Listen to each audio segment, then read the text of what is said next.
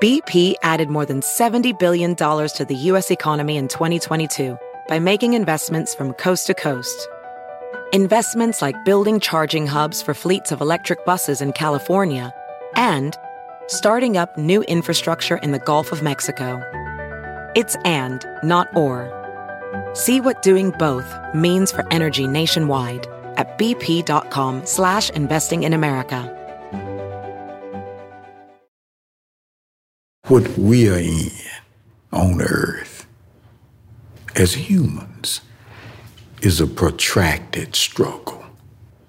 That, that just simply means that it's something that goes on over a long period of time. When I was young, I saw between 60 and 70 so much change in 10 years, one decade. 1960 to 1970. 1970. In one decade, I saw going from segregation to openness, signs telling you not here, only here, only them. All of that disappeared in 10 years. And when I was young, I actually thought that it was on that work that took place in that decade. But there were some sustaining moments. Perhaps from 1890 here in Mississippi up until 1960, every day people woke up. Is this going to be the day? But they, whether it was going to be the day or not, people say, either consciously or unconsciously, I'm going to do what I can with what I have, where I am, in order to make a better life and a fair deal. The voice you just heard is Frank Figures, a local activist in Jackson, Mississippi, now in his 70s. Frank's considered manner of speaking resonated deeply inside me. His is the voice I heard from many of my older male relatives when I was growing up. Their cadence, their word choice, the way they reflected on and survived history. His delivery was heavy with the wisdom he wanted to impart. There was a phrase Frank kept returning to, one that clearly is at the core of his philosophy in all areas of his life. In doing some research, I discovered his wise words were borrowed from Theodore Roosevelt, who said, Do what you can with what you have where you are. Meeting Frank bridges a gap for me. His life spans the era when the communities we are exploring in this podcast were vibrant, sustaining places. He, like many others, carries forth the insights from that time to today the memories, the laughter, the good times, looking back not with nostalgia, but with quiet pride. This is Driving the Green Book from Macmillan Podcasts, and I'm your host, Alvin Hall. Joining me on the road is producer Janae Woods Weber.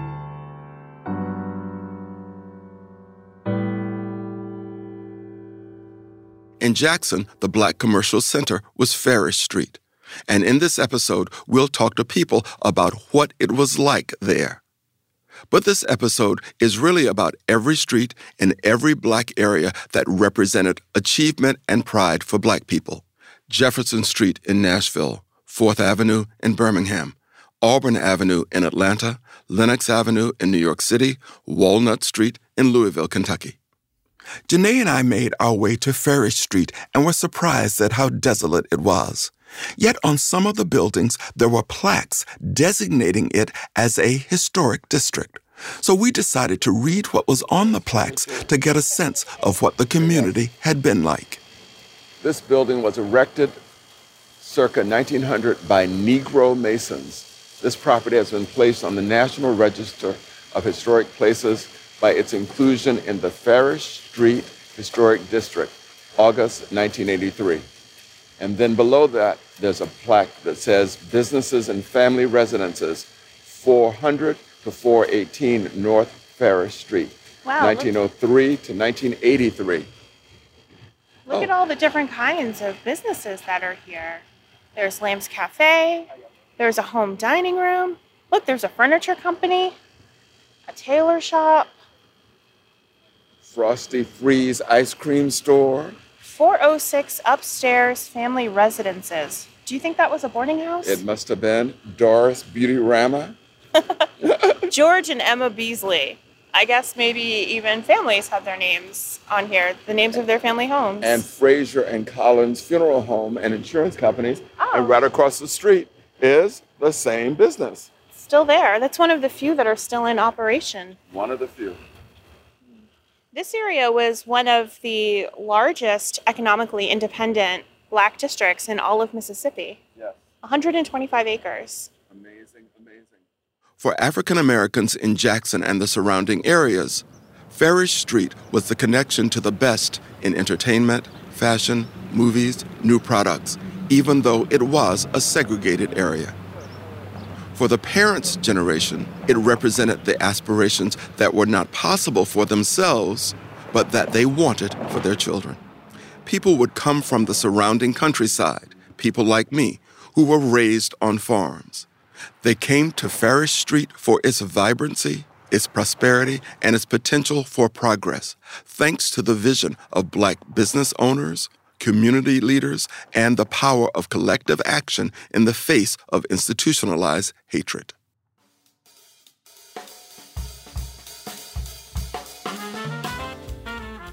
On Farish Street, people dressed to the nines. They drove shiny cars, and they had money to spend on food and drink and live entertainment.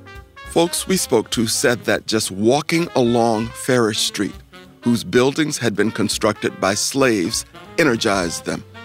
Being there alluded to the promise ahead if they continued to work hard and to believe in their shared strength. When families came back south, they talked about their lives up north because they wanted to do two things to share what they had achieved and to inspire those still there. They wanted to embody the North's possibilities. The businesses that populated Farish Street were built for and patronized by the black community. Farish Street was a place where people felt welcomed, safe, and catered to. It was a refuge. Shoppers, visitors, and locals would mingle on Farish Street as they patronized businesses like the Alamo Theater, the Booker T Theater, Trumpet Records, Shepherd's Kitchenette, Davis Salon, City Barbershop, Paris Cleaners, and Palace Drugstore. On our walk, we met Tony Dennis, a third generation shoe repair shop owner whose grandfather set up the business in 1935 in the very same location. And here we have a shoe shop. Hello. how are you? Tony remembers Farish Street at its height when he was a little boy, a time when the streets were so jam packed with people you had to wait to get inside a business. Shine these shoes? Why not? We're here. Let's get a shoe shine. I'll get a shoe shine. If you walked out that door, you would have to get in the street to go up there There were so many people on the street, on the sidewalk. on the sidewalk. That's amazing, all the way down the sidewalk, Yes. around the corner. Mm-hmm. Just that many people. Yeah. Wow. Yeah. It was just that if you ever left home, say you live 30 miles from here, your grandmama, somebody told you, I need you to go to Jackson to pay my bills, Yes. you know? And you come over to Jackson, take care of your grandmama bills and stuff, Yep. and you get back home. All your friends said, Larry, what was you at yesterday? I had to go to Jackson to take care of my mama Bill. Did you go to Farish Street? I said, no, I ain't get to Farish Street. Mm-hmm. You ain't get to Farish Street? You didn't go to Jackson. Yep. You went somewhere else. you wouldn't come to Jackson and not come to Farish Street. Yes, exactly. Yeah. While Farish Street was the heart of the black community, there were businesses located on streets nearby that were equally famous, like Summers Hotel and the Edward Lee Hotel. Frank Figures remembers frequenting these places for nightlife. Well, it was not far from where we are now on Pearl Street. You know how they redo streets and things? It's the uh, Dr. Robert Smith Parkway now. Mm. So they took out two or three streets uh, that were going east, traveling east and west in order to make the parkway. But but it was there. What do you remember about the Summers Hotel? Now, now, what I remember, two things more than anything else, was by the time I had gotten in college, it was known for a man named Jimmy King ran it. Now, if I remember right, Jimmy King was a musician, a high school band director or something like that. And at night, he run what they call the subway lounge in the in the basement. In the basement of it. So I remember in college going there. Uh, he, he, was known for jazz, and then later he, he expanded from jazz music to uh, blues and jazz. What were those nights like? So I always liked the nightlife, but my wife was a church person, and but her attachment to me kind of put her in the nightlife. So so it wouldn't in, in, the nightlife. Go go go out to the nightclub on Saturday. Go uh-huh. to church on Sunday. uh-huh. Yeah, and uh, so so the nightlife the, at that time really didn't begin until nine ten o'clock at night, and you know, being a church person. So she could go to church on Sunday night, and then we still out in time to to go to Sumner's, you know, to hear some music. But being a, a morning person, she is even now, after over 40 years of marriage, a morning person. Uh, that means she early to go to bed at night, 9, 10 o'clock. But to be with me, that sweet soul would put on shades and sit up in Summers Motel. And I'm bipping and bopping to the beat of the music. And she's sitting with these shades on high in her eyes and she sleep.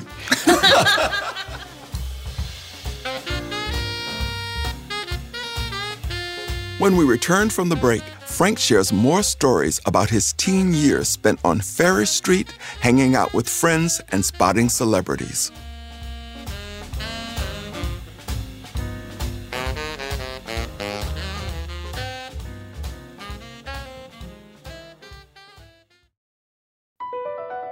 BP added more than $70 billion to the U.S. economy in 2022 by making investments from coast to coast investments like building charging hubs for fleets of electric buses in California, and starting up new infrastructure in the Gulf of Mexico. It's and, not or. See what doing both means for energy nationwide at bp.com slash investing in America. VR training platforms, like the one developed by Fundamental VR and Orbis International, are helping surgeons train over and over before operating on real patients. As you practice each skill, the muscle memory starts to develop. Learn more at meta.com slash metaverse impact.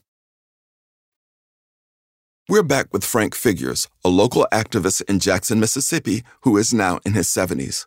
Frank was holding a copy of the Green Book as we spoke with him, and as he flipped through the pages, his memory lit up with stories from his teen years and the nights he spent on the town.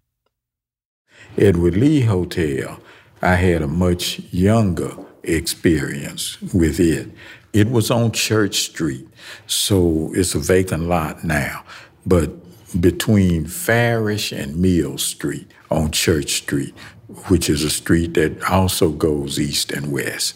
And it was on the right side, about mm, middle ways down that lots there. It may be a historical marker there.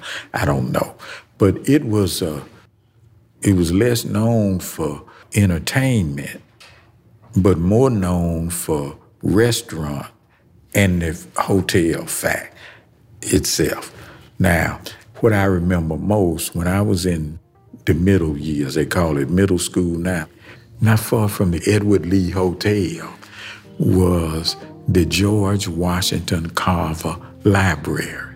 Now, every week the George Washington Carver Library did this book review, and some young person would be allowed to review a book and talk about. So that was like a place to go. Now I'm I'm I don't live in that neighborhood, but it would bring me to the neighborhood. So in 1961, I'm 11 years old. Come to Jackson, the Supremes, the Miracles, the Contours, Martha and the Vandellas, and a couple of other groups. The Marvelettes. The Marvelettes. I knew it. Uh huh. The Marvelettes. That's right. Uh, they they come to Jackson and they stayed at the Edward Lee Hotel. So we got news of that. My my partners, my guys, and instead of going to the library that particular evening, we go over to the Edward Lee Hotel and get these stars autographs. We went there and sat around there with the with them stars, and they would come from their rooms and eat. And they that night it was called the Starlight Review, and that night they performed in this very building in the Masonic Temple. One of the most amazing things about the Green Book is the confluence of people that it brought together. Artists who were on tour with residents for whom it was a special occasion to come to town and see the shows. The very artists that Frank went to see on stage at the Masonic Temple promoted their music across the U.S. Two of the best known musical reviews to tour the country were created by Dick Clark and Motown Records fans would have used the Green Book to find out where in the black communities to stay when these musicians came to town. Before we set out to drive the Green Book from Detroit, Janae and I met former Motown musician, arranger, and producer McKinley Jackson, who is now in his 70s. You were very young when you started working with Motown, and you got the opportunity to go on tour.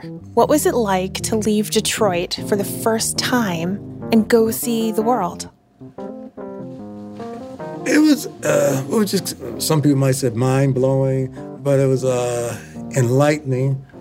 It was uh, expansive to see in very ways, in many ways. Even the language, when I got down south and heard the Caucasians talk and heard the blacks talk, and, and my correlation from England and the British coming over to how the Caucasians talk down there to how the blacks, things like that were interesting to me. And then uh, to see the different uh, scenic routes in the country, the mountains, the blue skies without burnout homes and that type of thing. Yeah, mm-hmm. and then to see some of the stuff and where people lived on hills with shacks uh, leaning to the side. McKinley is typical of the first generation of African Americans whose parents participated in the Great Migration. This younger generation was not fully aware of the codes of the South or the depths of racism. For entertainers like McKinley, the first trip to the South was often eye opening. What they mostly became aware of were all the behavioral codes throughout the South that clearly divided black people from white people.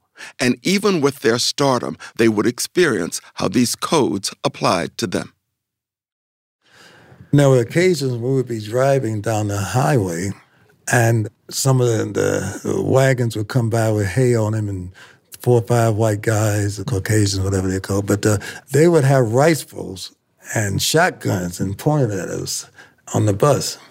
And then about 10 windows on the bus would come up and the two guns out of every window on the Motown trip because you had the Temptations, you had the Four Tops, you had the Spinners, and these are all Detroit guys. You know, they, that wasn't a big thing for them to produce guns. They and they produced guns, and these guys would take off and take off, and uh, we never had too much trouble. How old were you? During Probably this about time? 16, 17. Did I mention earlier I dropped out of school to go to Motown to record? Well, Motown, as I said, is universal music, and we had uh, more or less a universal acceptance too.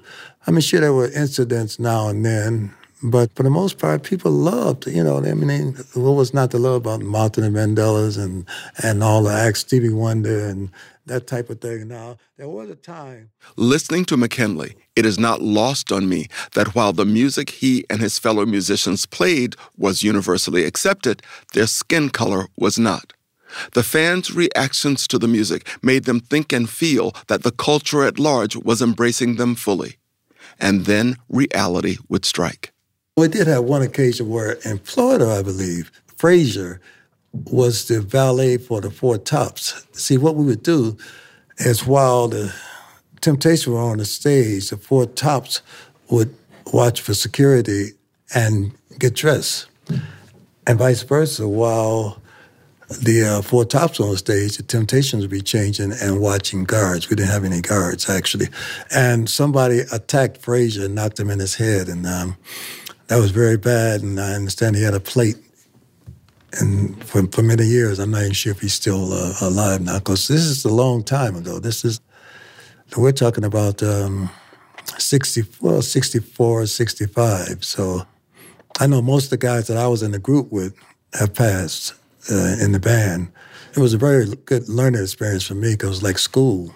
In the back of the bus, I would sit with the guys and they would show me about arranging and how. This recollection shows that even moving north and raising their kids in northern cities, the reality that parents sought to protect them from would eventually catch up to them. While McKinley and his fellow travelers were using music to integrate the culture, there were people in cities across the South on the ground working to affirm their dignity, to ensure their prosperity, and to assert their full rights as Americans. Frank Figures helped us understand what this work was like on the ground in Jackson. When I was young, in the uh, early 1960s, in the neighborhood that I grew up in, the big boys, boys that were getting ready to finish high school or had just finished high school, became uh, well, began doing the work that Freedom Riders were coming to Jackson to do. Now, many people think that people from outside did a lot of stuff in Jackson, but I'm here to bear witness to the fact that it was a huge number of people on the inside of the state. They wasn't waiting for a piece of policy or a group to come in, they were taking matters in their own hands. So guys in my neighborhood were getting arrested for doing stuff that freedom riders were coming to Jackson to do. Some of them, one was right across the street from me. And the guys that were doing that became my heroes. One Sunday, Frank was listening to a song and had an epiphany. He felt a rush of insight about how the words of a song captured the real meaning of what was occurring, not only in Jackson, but in every city, town, and neighborhood where the Green Book was being used. I came out of a funeral service about three or four years ago. And that day I had two funeral services. But when I got in the car and was headed to the next service, this song come on. The, the song was by Percy Mayfield. He wrote it and recorded it in 1951. The song was called Please Send Me Someone to, to, Love. I know now, the song. Now, and this song was played constantly. People loved it. And I could see but coming out of that church, headed to the other church, I discovered the lyric to the song. It's a prayer. It has little to do with bumping and grinding in love as it does with conditions. Show the world how to get along peace will enter when the hate is gone. So the struggle continues today. But people should realize, you said wisdom, that wake up every day, do what you can with what you have, where you are, in order to bring about a better life and a fair deal for people. Thank you so much. This has been a touching and brilliant summary of what brought about the Green Book, how we survived that period of time, and what we need to move forward. In every town and city we visited along our road trip, we found an area just like Farish Street. Looking through the listings in the Green Book, it's clear this is true all across America. Each city gave rise to a place for Black people that had its own rhythms, distinctions, special hospitalities, and entertainment. One important distinction about Farish Street that makes it so memorable is that many buildings along it had been built by and for the descendants of slaves as a place to be in community and be treated with dignity. These areas across the U.S. show us the good life that African Americans created for themselves during segregation. These were oases of freedom. In these places, black owned businesses thrived, people paraded, entertainers performed, and people enjoyed the pleasures of gathering together to spend some of their hard earned money and to have a good time with friends. Here, local leaders, ministers, and activists met away from the white gaze to strategize and plan upcoming campaigns and rallies. These spaces were vital, providing a refuge for undisturbed Black American life. Tony Dennis told us if you didn't go to Farish Street, you didn't go to Jackson. When you visit today, you can still catch glimpses of the area's former glory and understand exactly what he meant.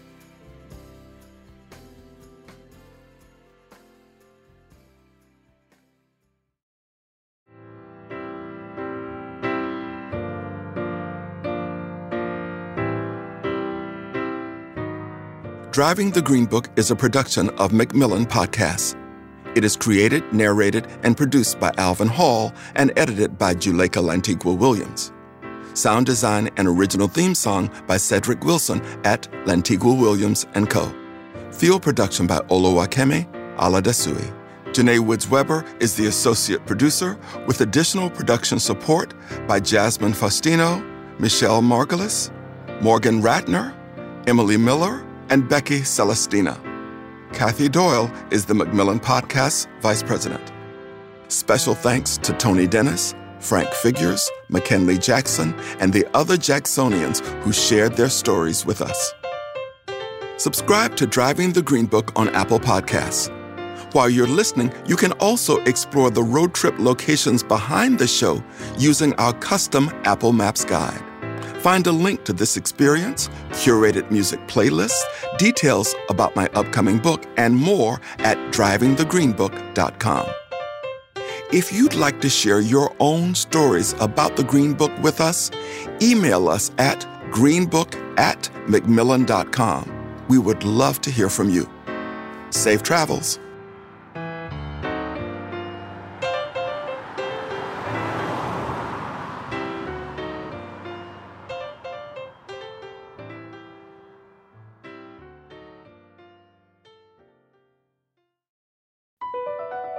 BP added more than $70 billion to the U.S. economy in 2022. Investments like acquiring America's largest biogas producer, Archaea Energy, and starting up new infrastructure in the Gulf of Mexico. It's and, not or. See what doing both means for energy nationwide at bp.com slash investing in America.